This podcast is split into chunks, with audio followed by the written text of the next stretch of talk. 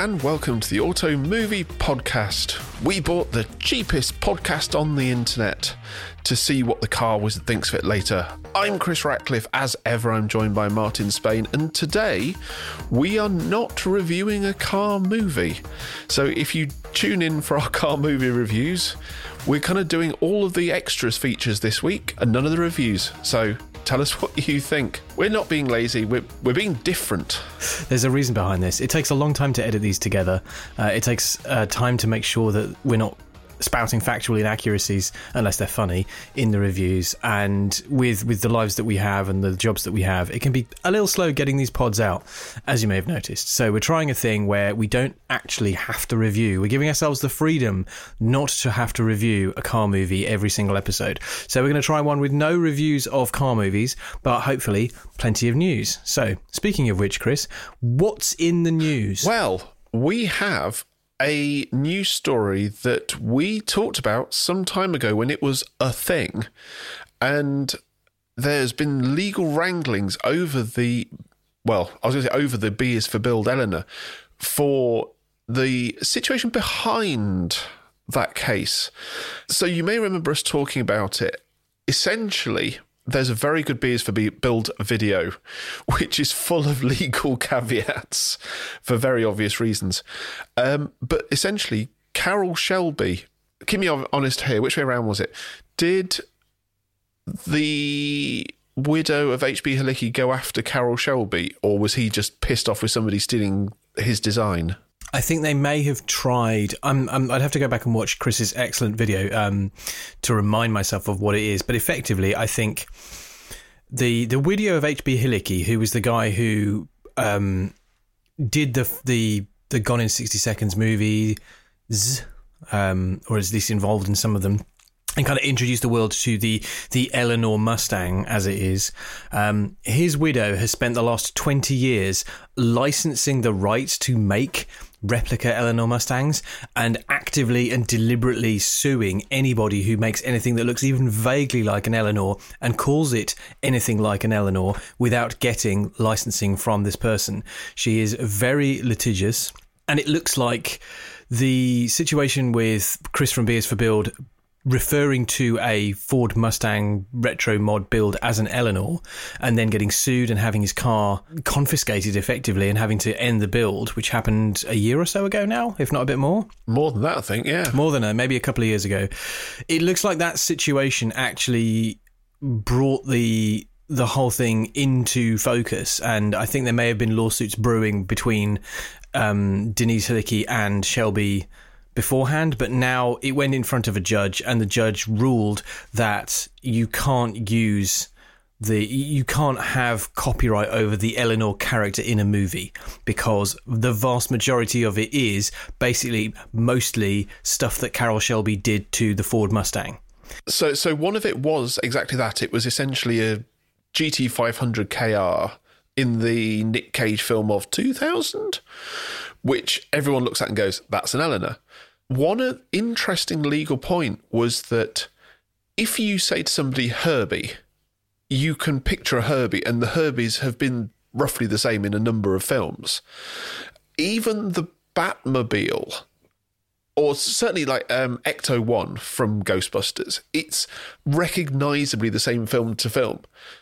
I think Chris said in his video there have been four Gone in sixty second films, and each one has a different Eleanor. So it's kind of interesting, the idea of, is an Eleanor from one film the same as an Eleanor from another film? And if you say that they are, then are all Mustangs Eleanors? And then it just gets really, really murky. But yeah, I think there was a large part of it was just him claiming, sorry, she was claiming that basically anything that looked like a Carroll Shelby Mustang could potentially, in that grey in particular, could potentially be an Eleanor. And I'm I'm really, really glad that the the legal case on this has, has run its course. But somebody made a comment, and I think it was a Donut Media video, where they said, is there a shed somewhere full of confiscated replica Eleanor's. It was just so tremendously mean-spirited, and it's clear that this woman has nothing in her life, no other skills, and is basically a patent troll. Yeah, where exactly. She's just going after people, claiming that they're infringing on her copyright, and now that copyright has been thrown out because the judge basically pointed out, no, you, you, what you're trying to say is Eleanor looks like a Ford Mustang from Carroll Shelby, and that's not true. So mm. tough shit. You have you have no no case to bear, and now everyone is free to make Eleanor Mustangs and won't get sued by Denise Halicki. Meanwhile, I assume she's just going to go broke because she spent an awful lot of money by, um, by the sounds of what Chris says in his video, sending expensive lawyers and raising, you know, basically scary lawsuits to try and force people to stop doing things. Maybe she keeps mm. the cars. Maybe she's going to sell them all off. Who cares? Um, I, I, for one, I hope she has um, no further bearing on the automotive world, because she's the kind of person that just destroys stuff and takes things away and doesn't contribute anything. It's interesting to see that he's, you know, Chris from BeersForBuild has taken the time to put out a video, as you say, full of legal caveats, full of, you know, checks from the lawyer who is, as far as I can make out, standing just off screen or behind the camera or something along those lines. Certainly, it's a very carefully worded, um, mm. carefully worded video. And he says, you know, he has to spend tens of thousands of dollars on legal fees to, to get through this whole thing. He also put, right, you know, people saying, well, why don't you build a new one now? And he's like, I don't want to. You know, this whole thing has been ruined. Yeah. It's been tainted by that. And we've done better things since then. We've gone on and done other things. So, I, you know, there's there's no reason revisiting the past. But it is now put to bed. And so maybe all these people who want to have replica Eleanor's from the Nick Cage Gone in sixty Seconds can do so without fear of being sued. There is a dealer in Germany who apparently has a screen-used Nick Cage Eleanor, which they take to sort of shows and things and is allegedly for sale. If you had just bundles of money lying about the place, would you actually buy a screen-used, proper, bona fide Eleanor? No. I wouldn't buy one Fair if enough. It was a replica. I just wouldn't buy one. So I, I get what people are like uh, want to do. And if you... If you love the Mustang, or if you love that movie, if you're a Ford guy, if you're a muscle car guy, I understand it, but it's not for me. I I would far rather give a load of money to Dino Talk in the Midlands and have a big old V eight muscle car engine dropped into an Aston Martin. Um, and if you haven't seen the series on Driftworks' YouTube channel about Craig from Dino Talk doing just that to a Mark One four point three Aston Martin Vantage, go and watch it, and then be like me and go, how can I get one of that? How much? I don't know how much it costs, but when I have some money, I want one of those, because it's a totally unassuming. That is my equivalent of a muscle car, right? It looks beautiful, yes, but it's got a filthy, filthy V eight in it that generates a lot of power and will do big burnouts. But it's the and British goes, version of that. It's it's the Brit for me. It's the British version of that. That's what I, that would be my Eleanor. I wouldn't call it Eleanor. I'd call it, you know, Dave. That would be me. That would be what I want. And, and at some point in the future, that is what I want to do, assuming I can get one done. But yeah, go and watch those Driftwork videos because they're so cool. I've mentioned them before, but they're they're really good. And Craig from Dino Talk is, is a fabrication wizard. Speaking of people buying movie cars, there was the, oh, what's the name of it? The, the big posh Paris old car show was on recently. Uh, Paris Automobile Auto Salon. Salon. Auto yep. Salon, that's the one. And they have the Porsche nine one seven K that was bought and owned by the production company behind Le Mans, and a Ferrari, which I think we, well, I asked our, our, our friend and Porsche, uh, Porsche Ferrari expert, Matt uh, Lange, about. I can't work out if the Ferrari that another stand had was actually used in the film, or whether they just took moulds of the body panels and then stuck them on a roller and then fired it into a crash barrier. But either I don't way, know that they would have crashed one. Maybe, maybe they did. I don't know. This the, at, that, at the time, they were just old race cars. They weren't the kind of valuable things that they are now. Oh, no, no. There's that scene in Le Mans where they're coming into, I think, Indianapolis, and it's...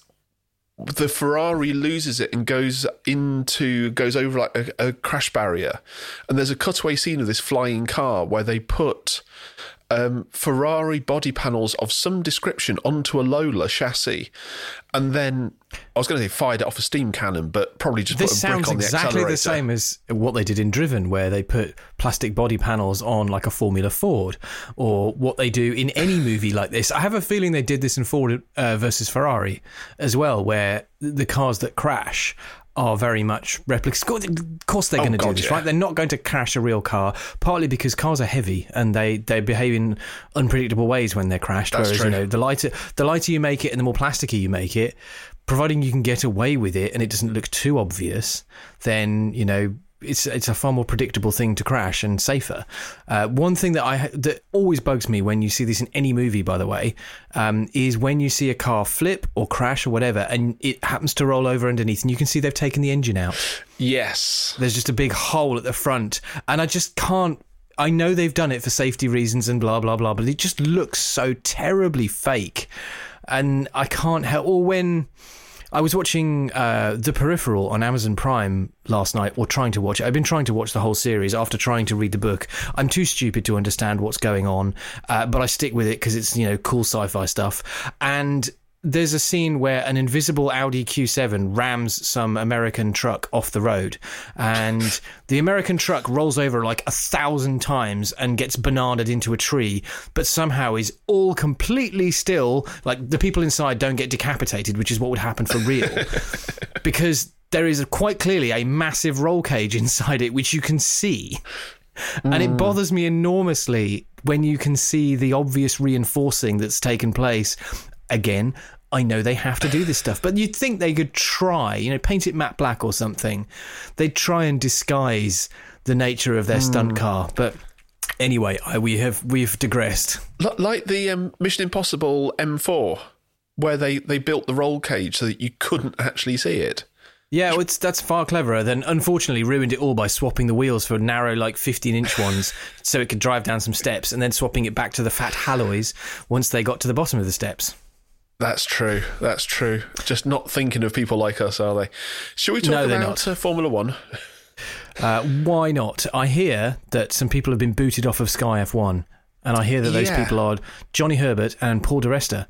I know you have thoughts about Paul Di Resta and Johnny Herbert. I really liked Paul Di Resta on Sky F one. I know he has, like, your classic dour Scotsman. He's got a face that looks like he's constantly sucking a lemon, but he is an active, very, very good racing driver, which gives him a, a like a, a really good perspective. He is still at the forefront of racing.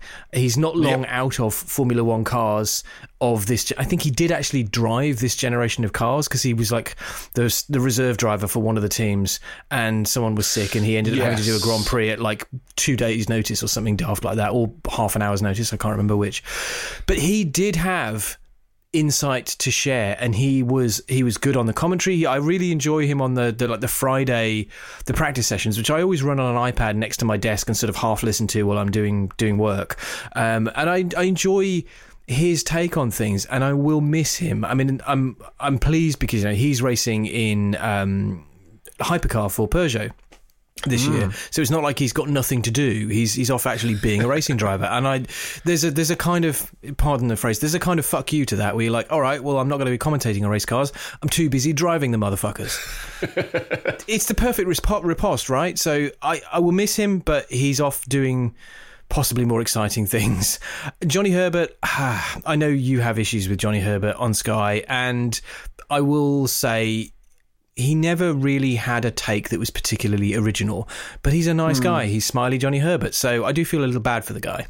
I think the problem with Sky is that they're kind of like the So Solid crew. I think there's like about twenty-eight of them these days, and they kind of rotate them in and out. There's a lot of people. Like, why why they still have Nico Rosberg? Because he doesn't really yes. have anything... At this point, he doesn't have anything I'm particularly interested in hearing. Like twenty seventeen, twenty eighteen, when he was fresh off the the retirement boat, and he was he was all still kind of fired up and punchy, but now eh, you know, go back to your not where is it Formula E no it's Formula oh he's in what's the, the radio um, control car thing that they're dead that they rag around in the desert, uh, Extreme E, that's it. Go back to your Extreme E team. I struggle with I, him. You know, I liked him as a driver. Yeah. I, I was I was like going against the grain, going, I support Rosberg sometimes, um, because I felt that he was a driver who was who knew how good he was and knew the limit of his, his ultimate driving talent and sought to better himself by hard work and by, you know, trying all the other things. Mm. And it's not often you see a driver realize that they their talent in itself, their driving skill, get, might not get them the ultimate result, and that they have to try other things. It's a rare thing. Most of them just kind of just figure, well, I'm a good enough driver, it'll be fine. And some of them are like that, but quite a few could stand to learn from his example. And I think he'll never admit it, but I think Lewis Hamilton learned a hell of a lot from from that season in twenty sixteen and from Nico Rosberg. Mm, so yeah, I, I was a Rosberg right. fan when he was driving. I'm less of a fan now, although he is not afraid to kind of say unpopular things and, and ask awkward questions of Toto. I think he kind of delights in it, to be honest. That's kind of fun. I don't want them to get rid of them. Like the, the non-negotiables for me for Sky are, you need to keep Anthony Davidson. Yep. And you need to keep Karun Chandok, and you need to keep yep. Martin Brundle. And yep. frankly, everybody else is interchangeable. Maybe, I mean, Naomi Schiff's been a breath of fresh air, and I think getting Natalie Pinkham to do some of the comms for practice sessions has been really good. She's good at it. Yep. Let, let's see more of that kind of thing. Oh, the the guy I forgot to mention who's also a non-negotiable, Ted Kravitz. We cannot yes. have Sky without Ted Kravitz. And um, when they tried to do that, it did not go down well. You know why he wasn't on it for a while? Isn't the boss of Sky not like him or something? Basically, the boss of Sky Sports at the time was like, no, we don't need him, get rid of him.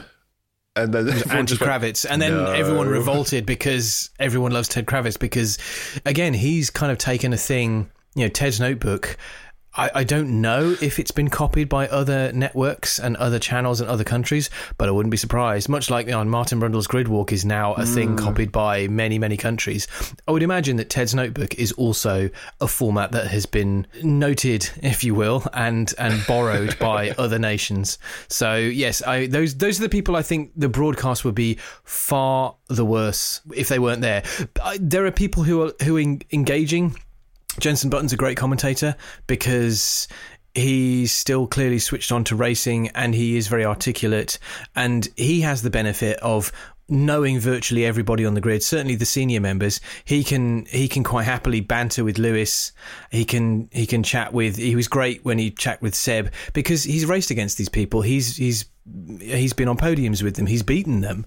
And he kind of has, again, a little bit of the Rosberg, but with, with Jensen's charm of the sort of, fuck you, I don't need to be here. I'm here because I want to be here. I have nothing to prove to you people. And uh, that's, there's a, there's a great degree of charm and in, in him whilst also having that just air of, I'm here because I love it. I, I would also add, I think Rachel Brooks does a, a, a plethora of really good roles in the Sky coverage. But I, th- I think I would definitely agree that I don't... S- I remember when Sky took on the F one coverage, they kind of did the football thing where they went, all of our pundits are going to be former drivers. And then you kind of go, yeah, maybe we should get some actual presenters in, like Sky... You need broadcasters. Uh, not Sky. Exactly, exactly. B B C, think- well, the thing is, the B B C, when they had the, when they took over from I T V... and they ran it for that that brief period, basically mm. redefined the bar for Formula One coverage, as far as I'm concerned. You know, they brought on an exceptional broadcasting team, an exceptional production team, and they set the bar so that when Sky were handed over, they were like, this is how this format needs to run, and this is how good it can be. What's annoying is there's no Formula One on right now, Chris. There's no Formula One on. There's no, I mean, testing's like, would you like five minutes to run your car around the track? No more testing for you, bad Formula One teams. So I think at would the like end of the month... Car? Well, like no, you can't. Launch. Would you like to see Did last year's it? car with some paint on it? No, I didn't. no, I didn't, because I couldn't give two shits about Red Bull and their Ford badge. What was brilliant, though, about that launch, and there wasn't much brilliant about it, was that was it was like Red Bull and Hon and uh, and Ford, and look, aren't we going to be great? It's going to be Ford coming back to Formula One with Red Bull and Red Bull and Ford, and here's our Red Bull Honda car. And you question these sort of Japanese execs going, um...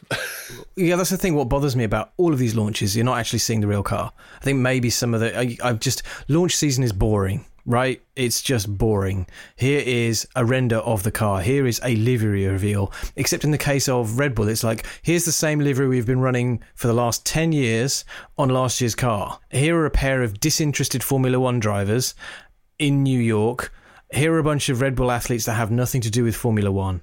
One one last thing, and this is sad news about um, Jenny Gow, the B B C uh, motorsports presenter. Earlier this month, uh, she suffered a stroke. Um, she's still very much with us, fortunately, um, and is on a on a path to recovery. Goes without saying, we you know we wish her every good wish in getting her recovery and getting back to a point where she can work again. And um, strokes can do some really twisted things to your sense of language and speech, and particularly if you're a presenter, that's that's um, that is a big big problem. One thing I, I, I will say, um, having had some slightly more personal um, effects uh, from this, not me, I've, I haven't had a stroke, but I know people that have. If you take nothing else from this episode, please go and familiarise yourself with the uh, symptoms of a stroke. It can happen to people who are much younger than you would expect, who are fit, who are healthy. It can happen really, really quickly.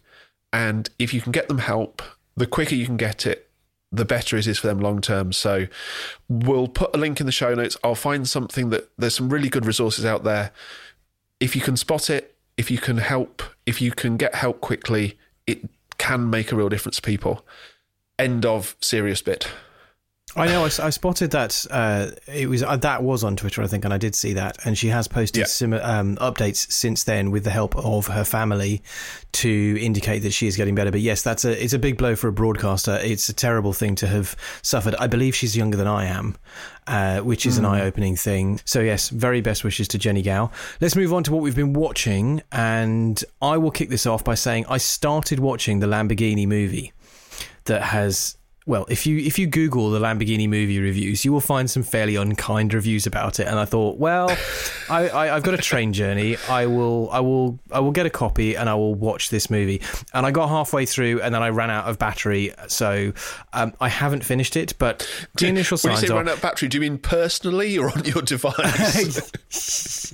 Yes, for for both almost. it, it gets off to a terrible start in that there's this kind of weirdo dream sequence where where. Ferruccio Lamborghini pulls up alongside Enzo Ferrari, who's played by Gabriel Byrne, and there, he's in a uh, Ferruccio Lamborghini's in a Countach, and I can't, uh, Matt, you'll have to forgive me for for get, not knowing which Ferrari he's in, but it's like something from the mid eighties, some frumpy crap box from the mid eighties. It's like the, these two cars were never made alongside each other, and Ferruccio Lamborghini and Enzo Ferrari never did a weirdo drag race on some back road. Uh, it's just the weirdest, strangest dream sequence, and I was totally taken out of the whole movie by the fact that these cars were not produced at the same time, and I'm pretty certain this thing never happened. So why is it a dream sequence, and why does it keep cutting to Frank Grillo with a pair of quite badly made models on his desk, pushing them along, and then cut back to this dream sequence? I love Frank Grillo as Ferruccio Lamborghini. He is a badass. He's in. He's well into his fifties. He's ripped as hell. If you see one Frank Grillo movie, watch Boss Level. I think it's on Amazon Prime. It's awesome and has fun car chases in it.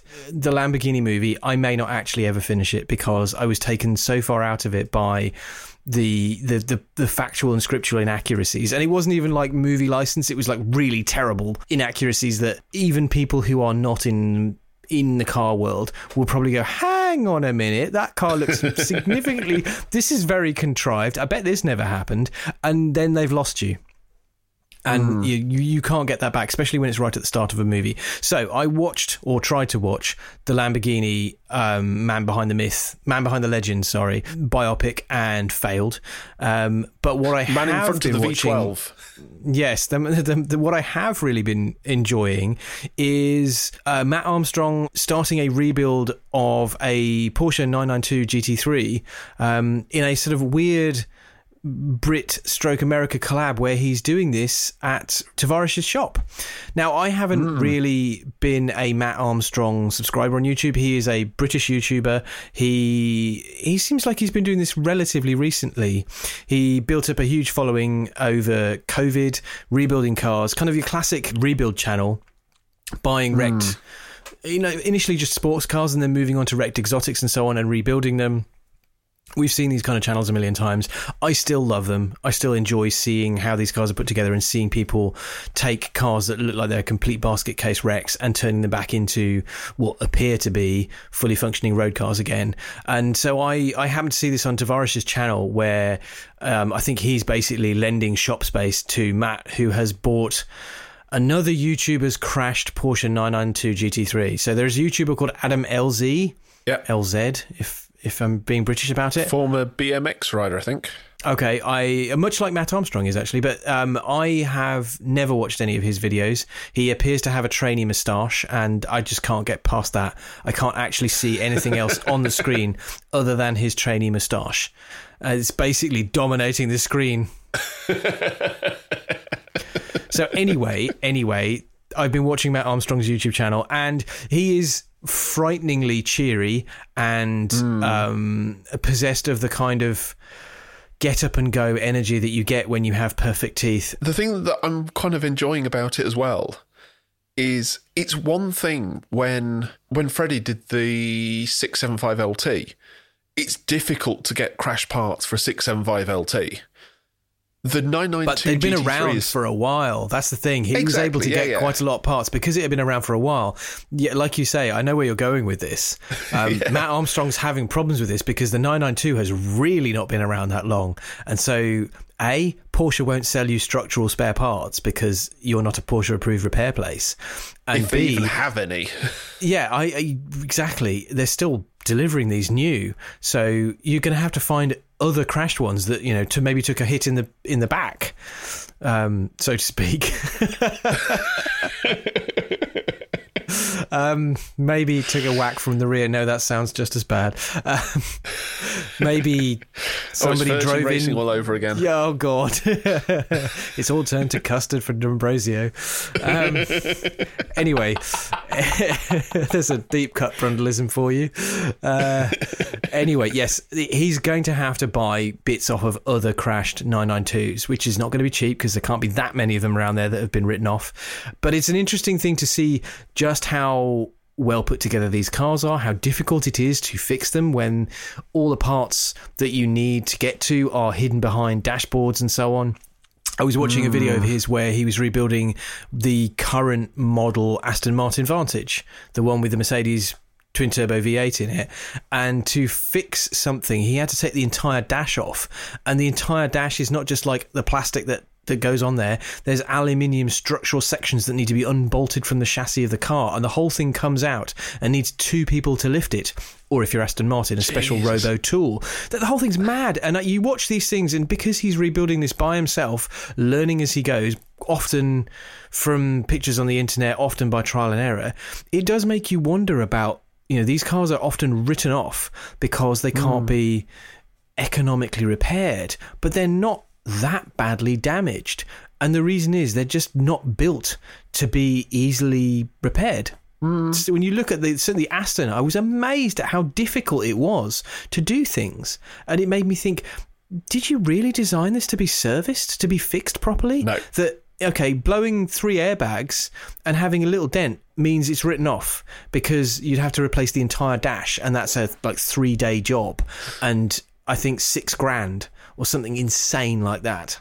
It's they're, they're designed to be put together. They're not designed to be repaired.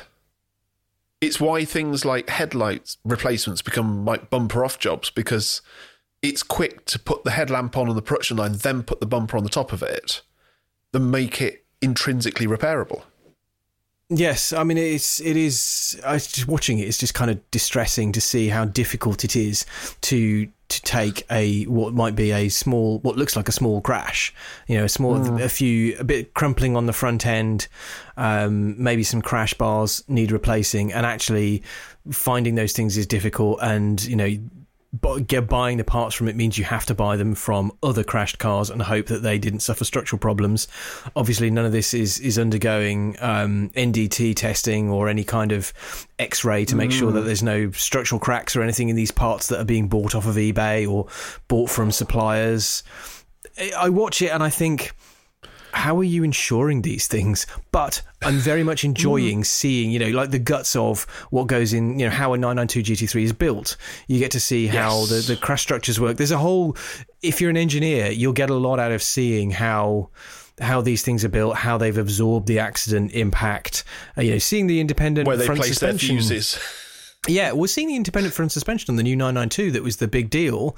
You know, you actually get mm-hmm. to see there's a top strut on it, um, a top wishbone rather, and there's a just a, there's a joy in seeing that. And you know, I wish him all the best with the with the rebuild. So yes, I've been enjoying those things too. And the one last thing I want to call out is Mighty Car Mods are doing a truck engine swap for a little K truck. They love a K truck over there um, because obviously being much, much closer to Japan, those things can be imported into Australia far more easily than they can be imported into the U K. Um, and they're doing like an engine swap from the six sixty c c K truck thing to like a one litre one, a big block as they call it, with a turbo. Um, Um, for a little K truck that they describe as being about as big as a broom, and then they hold up a shop broom next to it, and they're not wrong. It's tiny, but it's brilliant. It's done with their it's done with their kind of inimitable humour and style, and they do actually fly over to Japan at one point, take the the bullet train to go and get some parts, and then fly back over overnight oh, back cool. to Australia, which meant that they could describe it legitimately as overnight parts from Japan. Brilliant. Brilliant. And with that, what have you been watching? Um, so I found, tucked away on F one T V, and I know we talk about F one T V a lot. If you're in the U K, you can't watch the live stuff, but there's so much archive stuff there to watch. They have a behind-the-scenes film from Silverstone two thousand twenty-one, which was the the the battle of Lewis and Max and um, their squabble in Cops Corner. The whole film, it's about sixteen minutes long, and it takes place between the outside broadcast unit of F one in the paddock at uh, Silverstone and the broadcast centre for F one at Biggin Hill. So you get... There's no explanation. There's no... Um, narration, there's no explanation of, of who or what or why. There's some captions on screen when they when you see certain people. The whole thing is watching the race from the perspective of the people in the T V galleries, and just the constant chatter over and over each other, everyone doing different things, lining stuff up, getting stuff done. When Verstappen crashes, there's this voice that says, you know, no close-ups on, on Max, keep away from Max. Um, they've got a um, behind-the-scenes camera guy in the helicopter, so when they when they you see some of the footage from before it actually goes to air. So, you know, when the cars come around, they say, oh, you know, heli, focus on cars, th- you know, position three and four, and you see the helicopter doing its acrobatics in the sky. And it is the story of the race from the point of view of the T V production. It's not on YouTube as far as I can see. It's not easy to find in the F one app, but if you go to Silverstone twenty twenty-one, it's on there. And just the idea of being in the middle of that environment for two hours, it's like, um, you know, when you see like a, a busy restaurant kitchen and there's people shouting and there's stuff yeah. banging this way and that way and two more of this, da, da, da, da. It's like that with F one. It reminds me when Jake Humphrey used to present F one, and he was yeah. asked how he got cued, and so he actually played a recording of what he's hearing in his ear uh, over yeah. the top of him actually doing the presenting. So you could actually you could see him doing the presenting, but you could hear what he was hearing while he was doing the presenting. And he just said, you know, I learned how to do this on Blue Peter. He he learnt coming up through children's T V how to listen to an auto cue coming through your ear, like for a gallery feed effectively, and still talk. So being able to split your brain and deliver a thought and have it appear natural and informative whilst also taking direction in your ear at the same time. I remember that being spectacular, and that's just two voices. You imagine it's who the T V good. director has to take in. Yeah, you know, how the T V director copes, I I don't know. And they, they do. I mean, we're so spoiled for coverage now. So, oh, so God, spoiled. Yes. When you look back, like fifteen years ago, again, use F one T V and go and see some of those old races in the V ten era. They're dreadful. They're just terrible coverage. The I T V coverage was, I despaired of it even when it was on. Um, so we're, we're super spoiled now, but I, I will I will seek that one out. I have watched some other stuff on F one T V, but we, we didn't want to talk about it. Uh, what else have you been watching? So there was a good video by a channel we've mentioned before, um, James Martin, J M on Cars. He does a, a, a, a kind of variety of videos. So he does a lot of sort of car review type things. Um, but he also has done videos in the past where he's talking about, he did some famous ones that got traction about McLaren service quality. And he's done one uh, very recently, which is, which is very good about the, the kit that he uses to film cars. And he did a video called Why Carfection Was Doomed to Fail, The Harsh Reality of T V Quality, something on YouTube, which is, um, I can't see in our notes. And he goes through very fairly, very openly, how difficult it is to make car content for YouTube. And we...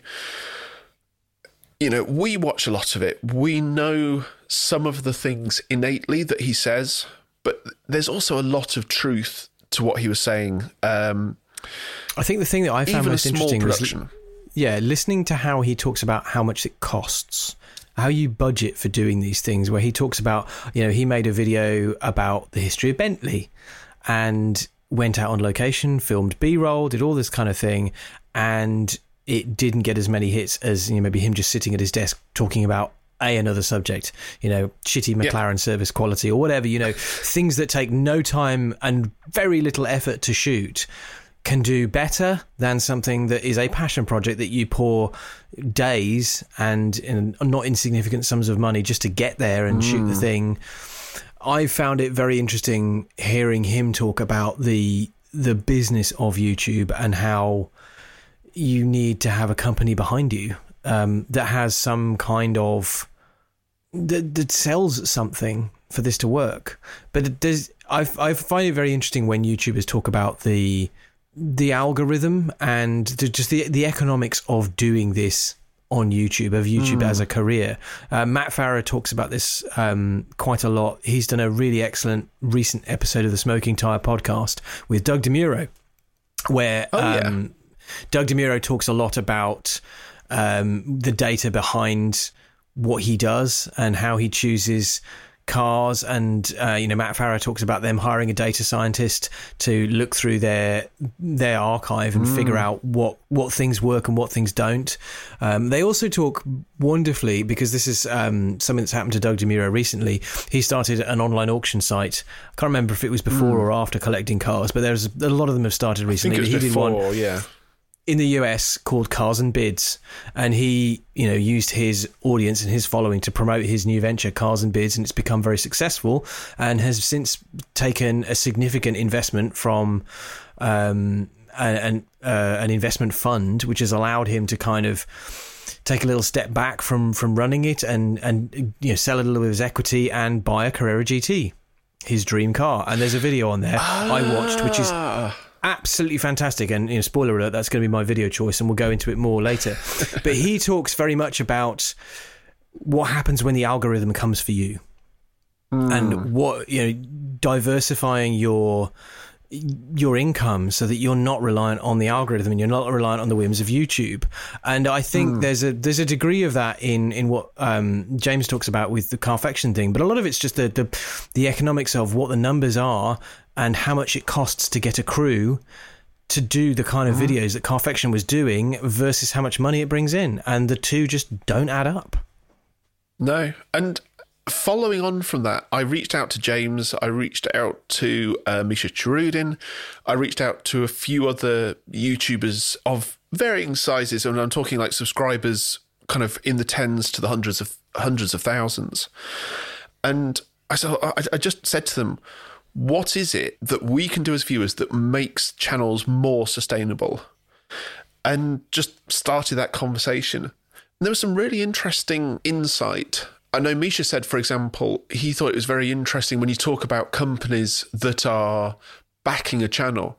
If you look at Drive Tribe, when it was sort of young and money was being thrown about versus what it's doing now, the two are kind of very different entities, but almost, I, I think they've almost moved from a sort of editorial to a more authentic YouTube model. And I think it's kind of, it's actually doing better as a result of that. But every YouTuber that I spoke to said the same thing that people can do to help with their channels.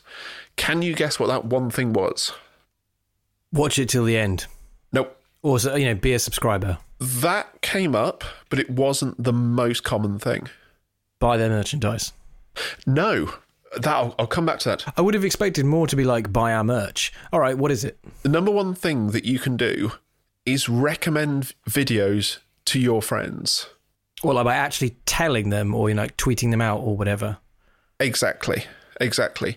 If you can be an ambassador or be an evangelist for a channel and help them find more of an audience, that is something that will help long term far more than a lot of other things. And it's a good job we do that kind of thing on a sort of week, semi-weekly, bi-weekly basis. We've been doing this for years now, right? We, oh God, we have. We've highlighted a bunch of channels. Like, I'd like to, you know, pick out something from early on in the thing. V H S rallies.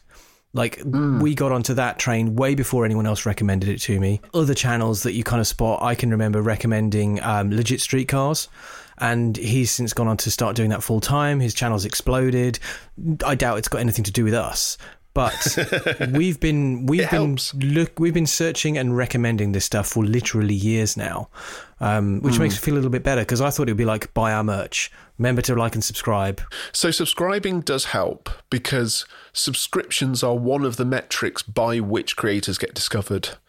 And I think James said if if everybody who who watched his video was a subscriber, then it would change so much about how the channel is perceived. Even if the views are the same, it, it's the way that affects things. Um, so I, I found a couple of videos from uh, Linus Tech Tips talking about YouTube, in particular when it comes to audience, comes to revenue. Um, we've highlighted before, if you have the money, and I appreciate times are tight and we all have a dozen subscription services these days, YouTube Premium, as well as being a much better experience, does provide more income to the videos that you watch.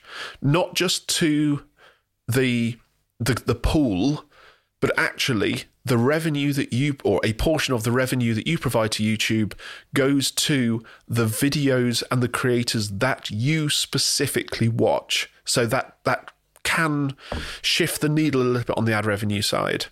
Um, one other thing that he said, which kind of I found interesting and I've kind of thought about since, was he had a conversation with somebody at YouTube and they talk about the algorithm, and they say, they were saying, whenever you hear algorithm, replace it with audience.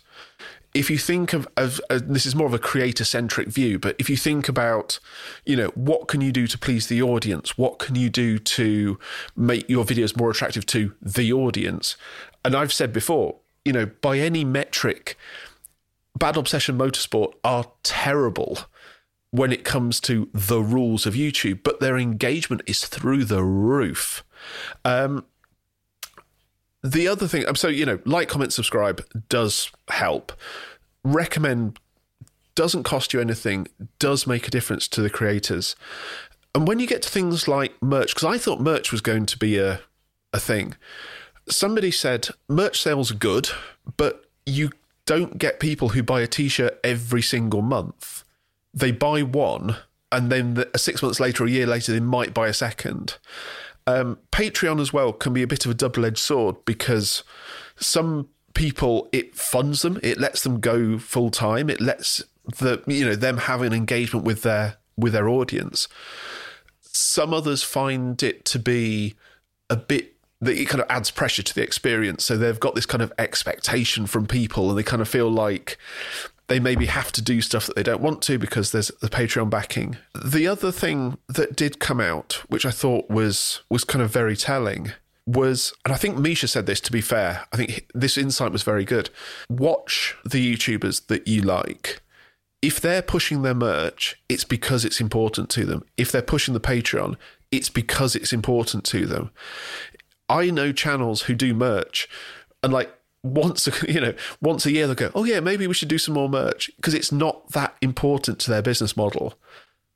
If there's something that's being pushed, whether it is, you know, Patreon, whether it is events, whether it is some other service, a, you know, a, a P D F download or, you know, ebook guide or whatever it is, they're being pushed for a reason. You know, we follow photographers who, when it comes down to calendar season, you know they've got a calendar, because yeah. that's a big part of their income. So listen to to the creators. You know, things like brand deals, the codes that they they use for those, you know, that are sign up to our V P N and you get ninety-eight percent off for twelve years or whatever it is. You know, if you need a V P N, go and find a creator that's offering it. If you need a website, if you need a, you know, a skills course or whatever. I had to set up a Squarespace site for a friend who had a project that was going on in COVID, and I used a Squarespace code from, I think it was Tom Heaton in the end, photographer, not mm. a uh, car YouTuber. But, you know, I used a code there to get some degree of, of money off, and hopefully that means they sponsor him another time. And I I get it. I, I understand. I think Patreon is a tricky one because it's another subscription. And yeah. I pay for my eleven ninety-nine a month for YouTube Premium, and I have to admit that is one of the best subscriptions, because YouTube with no ads is infinitely preferable to YouTube with ads. So if you are thinking about it and you have a spare twelve quid a month, that's three pints these days, um, then, you know, and then maybe maybe even less if you're buying them in London, then it's worth it. But yes, I, I when merch comes around, quite often, if it's an American channel, I will get as far as looking at it and then look at the shipping and go, nah. Yes. Yeah. Because that's, you know, it's a real bummer that you get absolutely nailed on shipping and possibly taxes. A great example of this is, I love Larry Casilla at Ammo N Y C. And yep. having done it quite recently, bit the bullet and bought a bunch of Ammo N Y C products, I paid more in tax than I did for the products. Mm. To get it shipped from the U S A and to get it through customs cost more than the actual products themselves, which is insanity. And so mm. with a lot of the channels, it very much depends on where they are. And with Patreon, for me at least, it's, I'm like, well, is it another subscription? I, I don't mind throwing a couple of quid to a few podcasts, but if it's anything more than that, I it would have, I, I struggle with those ones a little bit, and I can understand why it does let some creators go, and I do choose to back some creators, but it happens to be on the podcast side rather than the YouTube side. But I, mm. I take the point that if they are pushing something, it's not for no reason. It's because it's important and it will make a difference to them. I, I really, that's a bit of original research from the Auto Movie Podcast for you, telling you how you can help your favourite YouTubers, and giving you some, you know, just tweeting stuff out and sharing it with friends is pretty powerful advice. And like you said, it's free. Let's move on to what Henry Catchpole has been up to this week. Speaking of highlighting podcasts, that uh, YouTube videos that we like. So Henry Catchpole, going back to, actually to the K-Car thing, I believe the Caterham Super seventy-six hundred is classed as a K-Car. And I know certainly the last one they did with this engine was, uh, was as well. This sounds like it should be a fairly boring video in a lot of ways, but Henry does his thing. He makes it engaging to look at the most basic Caterham you can get. And it passed the Auto Movie test. We haven't talked about it in a while, but you know what? Before the video ended, I was looking at Caterhams used and seeing what it would cost to get something like that. I watched it and I admired very much him making what, you're right, is kind of a dull car. especially for YouTube, right? I think the joy in those cars is in the driving of them yes. in person and enjoying them. When you're looking at YouTube, you're just like, well, it's got daft steel wheels and everything's really narrow and it looks like it's got cross-ply tyres from the nineteen fifties and bicycle fenders and it's only got like five horsepower. Rubbish. Why isn't it on the lock stops, catch pole? Um, I, I want actually, a V eight in it. it's it's probably a beautiful thing to drive. It did make me go, oh, Caterham's for a little bit, and then I realised, you know, I live in Great Britain where it rains a lot, and I'm not as hardy as Henry Catchpole. So you're right, it did make me think about Caterham's again, and did like a Caterham for me is like a fourth or a fifth car. It's not a, oh God, it's yes. not like your, it's it's a very much a high days and holidays kind of car.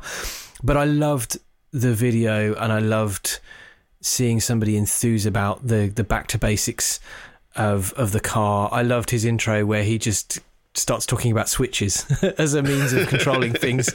Um, the Luddite in me that can't stand cars that just have touchscreens everywhere very much enjoyed that. So I, I, I mean, this, watch everything Henry does. We tell you to do this and hopefully Absolutely. you will do it, but watch everything he does. But again, another great one from Haggerty with, with Henry Catchpole. Uh, what are your YouTube channels and picks, or channel and pick? So I started watching before the very sad news about Ken Block, which has garnered much coverage for entirely justified reasons. I started watching uh, a series called Launch Control, Road to Gymkhana twenty twenty-two, which I kind of fell off of because of what happened. Um, I heard Larry Chen on the Smoking Tire podcast talking about... So this is the Travis Pastrana, uh, his latest Gymkhana video with the Subaru that's actually not the Subaru that it looks like, but it looks like the hatchback Subaru. And they did a making-of series alongside the filming of uh, of the Gymkhana episode itself. And it's on the Subaru U S A channel, I believe. So it's, again, not something that would necessarily be seen if you just like follow Hoonigan. And it's really, really interesting because it's almost... You remember the at the kind of the height of the Colin McRae ProDrive era, there would be those documentaries where they followed the team during a rally, and you'd see it would almost focus more on the mechanics and the management than it would the onboard.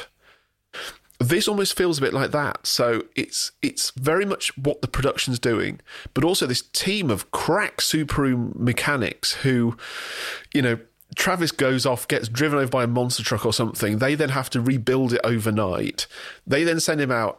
He does a stunt. They then come back, spanner check the whole car. They then replace this, that, and the other that have failed. And it's really interesting because it looks at the production. What happened when Travis's parachute had a problem with uh, right at the very start of the shoot? What the, the mechanics were doing to keep the car running. Because I, I always thought that it was just, you know, he'd just sort of go out and drive it. They'd hose it off at the end of the day and keep going. But, you know, these things are now such precision machines that they need a crew, like a World Rally car, where it's being spannered in between every single stage. Um, there is a whole series of these. So I just found them really watchable. I found, you know, Travis is really engaging. The whole thing's really well put together. And then I went off and watched the, the Gymkhana episode as well, because that is still very, very good. And they talk about why Travis is different from, from Ken and some of the speeds he does. Oh, I caramba. Um, my channels, I will I will dedicate this slot to Misha Charudin and J M on Cars for being awesome people and helping us with our original research for the first time in fifty-seven episodes. Um, Misha in particular, I mean, you know, the, the Nürburgring is currently shut and being dug up and is under snow in various places. And yet he's still posting, you know, multiple times a week. Um, whether it's somebody going flat out in a G T two R S and doing like a seven minute lap time, or whether it's Nige Pinder in the latest evolution of the Pinder wagon, which is an insane Mark two Golf with aero and five hundred horsepower. Give those two guys... Um, give those two guys a watch, give those two guys a subscribe. Um, and J M has another channel as well. So go and watch that too. What about you? What are your picks? So I, I've chosen Matt Farah's review of the new Porsche nine eleven Dakar, uh, which was mentioned in his podcast earlier on, where, you know, they've talked about the kind of videos he used to make, which are a lot of the one takes where he'd get a, a car and strap some mm. GoPros to it and just download his thoughts in real time, driving the car up and down the canyons and be done. And the idea behind that, I think, was it's only a day and it's very cheap to do, very simple, and would hopefully get a bunch of engagement. Um, and the, his review of the nine eleven Dakar is not that. It's a bit more produced. It's a bit more thought through. They shot a lot of B-roll. Um, and I really enjoyed this from him. I think he is surprisingly underrated as a journalist and a writer. The voiceover oh. is really excellent. I think his thoughts in the car are when he kind of reverts to almost the, the caricature Matt Farrer of just going, man, this is dope, um, whilst one arm drifting round the sand dunes. Um, but his... The the idea behind this is very interesting, and it's a bit more produced than some of the stuff he's done more recently, and I really enjoyed it. And it's a great take on the nine eleven Dakar um, from somebody who has spent their own money to build up a Safari nine eleven in the past. And yes. so he has, you know, a fairly unique insight into why you might want to do this, what it takes, and what are the compromises, and how Porsche has nailed it with this new car that no one's going to drive off-road because it's two hundred twenty-four thousand pounds. And, um, you know, he makes the point that they're probably just going to get driven to cars and coffee, and they're just going to be polished. And and it's it's a really good watch. It's a really interesting review. I've not seen any, I've deliberately not watched anyone else's video review of this, although I have read pieces around the web. I'd, I'd call out Um, Andrew Frankel's piece on the intercooler as being mm, worth your time. Yes. Um, and for my channel, I'm going to go with Doug DeMuro because, as I mentioned earlier on, he has recently sort of not quite exited his cars and bids thing because he's still very much involved, but they've taken investment, which has meant he's been able to take a bit of money and buy his dream car. And he's done a wonderful video about buying a Carrera G T and exactly why the Carrera G T is his dream car. And it is such a heartfelt story. And it's somebody who can articulate exactly why and when they became a petrol head and why and when they saw their dream car. And it's fascinating to hear somebody's journey from that moment right up until the point where he sat leaning against his own car. Wow. And so I'd recommend that video, but also his channel is full of his amazing quirks and features, reviews of cars. He's just such a, a, a self-consciously uncool but brilliant voice on YouTube. You know, he's always in like a frumpy t-shirt and shorts, standing behind a car, leaping out and going, this is the two thousand twenty-two Toyota Prius. Um, he's unique. Did you see as well on his channel, um, on one of the community updates, that video? Because I thought it was just him in a, with a Carrera G T. I didn't realise there was a story attached to it, although it's his car. Um, It was uh, number one on trending on YouTube, which... I'm not surprised. And the thing is, it could be... This video, he writes, I think, in one of the comments at the top, he was very unsure about revealing it and talking about it because it could be seen as dickish, it could be seen as showing off. But the very mm. way he tells the story, A, it's Doug, and he's very genuine and very humble and very down-to-earth. But the the detail of the story, down to the date and the year that he saw the car that became wow. the unicorn, the dream car. It's so relatable. It's and it's so human, and it's so wonderful to see somebody achieve their dream in a way that is, it's not showing off. And oh, wonderful. with all these you is with all the, with all these YouTubers, there can sometimes be a degree of um showing off. I don't know. I don't quite know how to put it into better words than that. But when you see it's them the rolling flex. their six, yeah, it's, it's it's when you see them rolling in their beautifully detailed six seventy-five L T or their brand new Ferrari or their one of three different gated manual Lamborghini Murcielagos, and I'm going to say Murcielago. Um, there is a degree of, I'll be honest, there's a degree of jealousy. Whereas I didn't yeah. feel that for Doug at all. I was just like, holy cow, that is a wonderful story, and I'm so happy that you were able to put in the work, and you know, now you're reaping the rewards, and it's your absolute dream car, and you're wonderful. You can see him getting misty-eyed in it. It's a brilliant, brilliant video, and his channel is excellent. So if you are not somebody who watches Doug DeMuro and his amazing quirks and features reviews, do go check his channel out. And with that, that brings us to the end of a reviewless episode of the Automovie Podcast. Do let us know what you thought of us just rambling on with no break for just to criticise somebody else's creative endeavours. um, I'd be fascinated to know if you prefer this, um, because reviewing a movie every episode can sometimes be tricky, but we do like doing it, and we do like seeking out different things that maybe you haven't seen and recommending them. Much like the YouTubers, please do share this podcast, because we get a bigger audience, and hopefully then more people listening means we actually put more effort into it. If you've got comments, comments at automoviepod dot com. Uh, we're at AutomoviePod on Twitter still, even though some of it's on fire and not working. And, uh, and at some point, yeah, and Instagram, and the YouTube channel is coming back soon, and we may even end up on Mastodon at some point, um, even if it does sound slightly suspicious. So that... that brings us to the end of the podcast. I think we're all now going to watch a video right to the end, like, share, subscribe, and buy merchandise.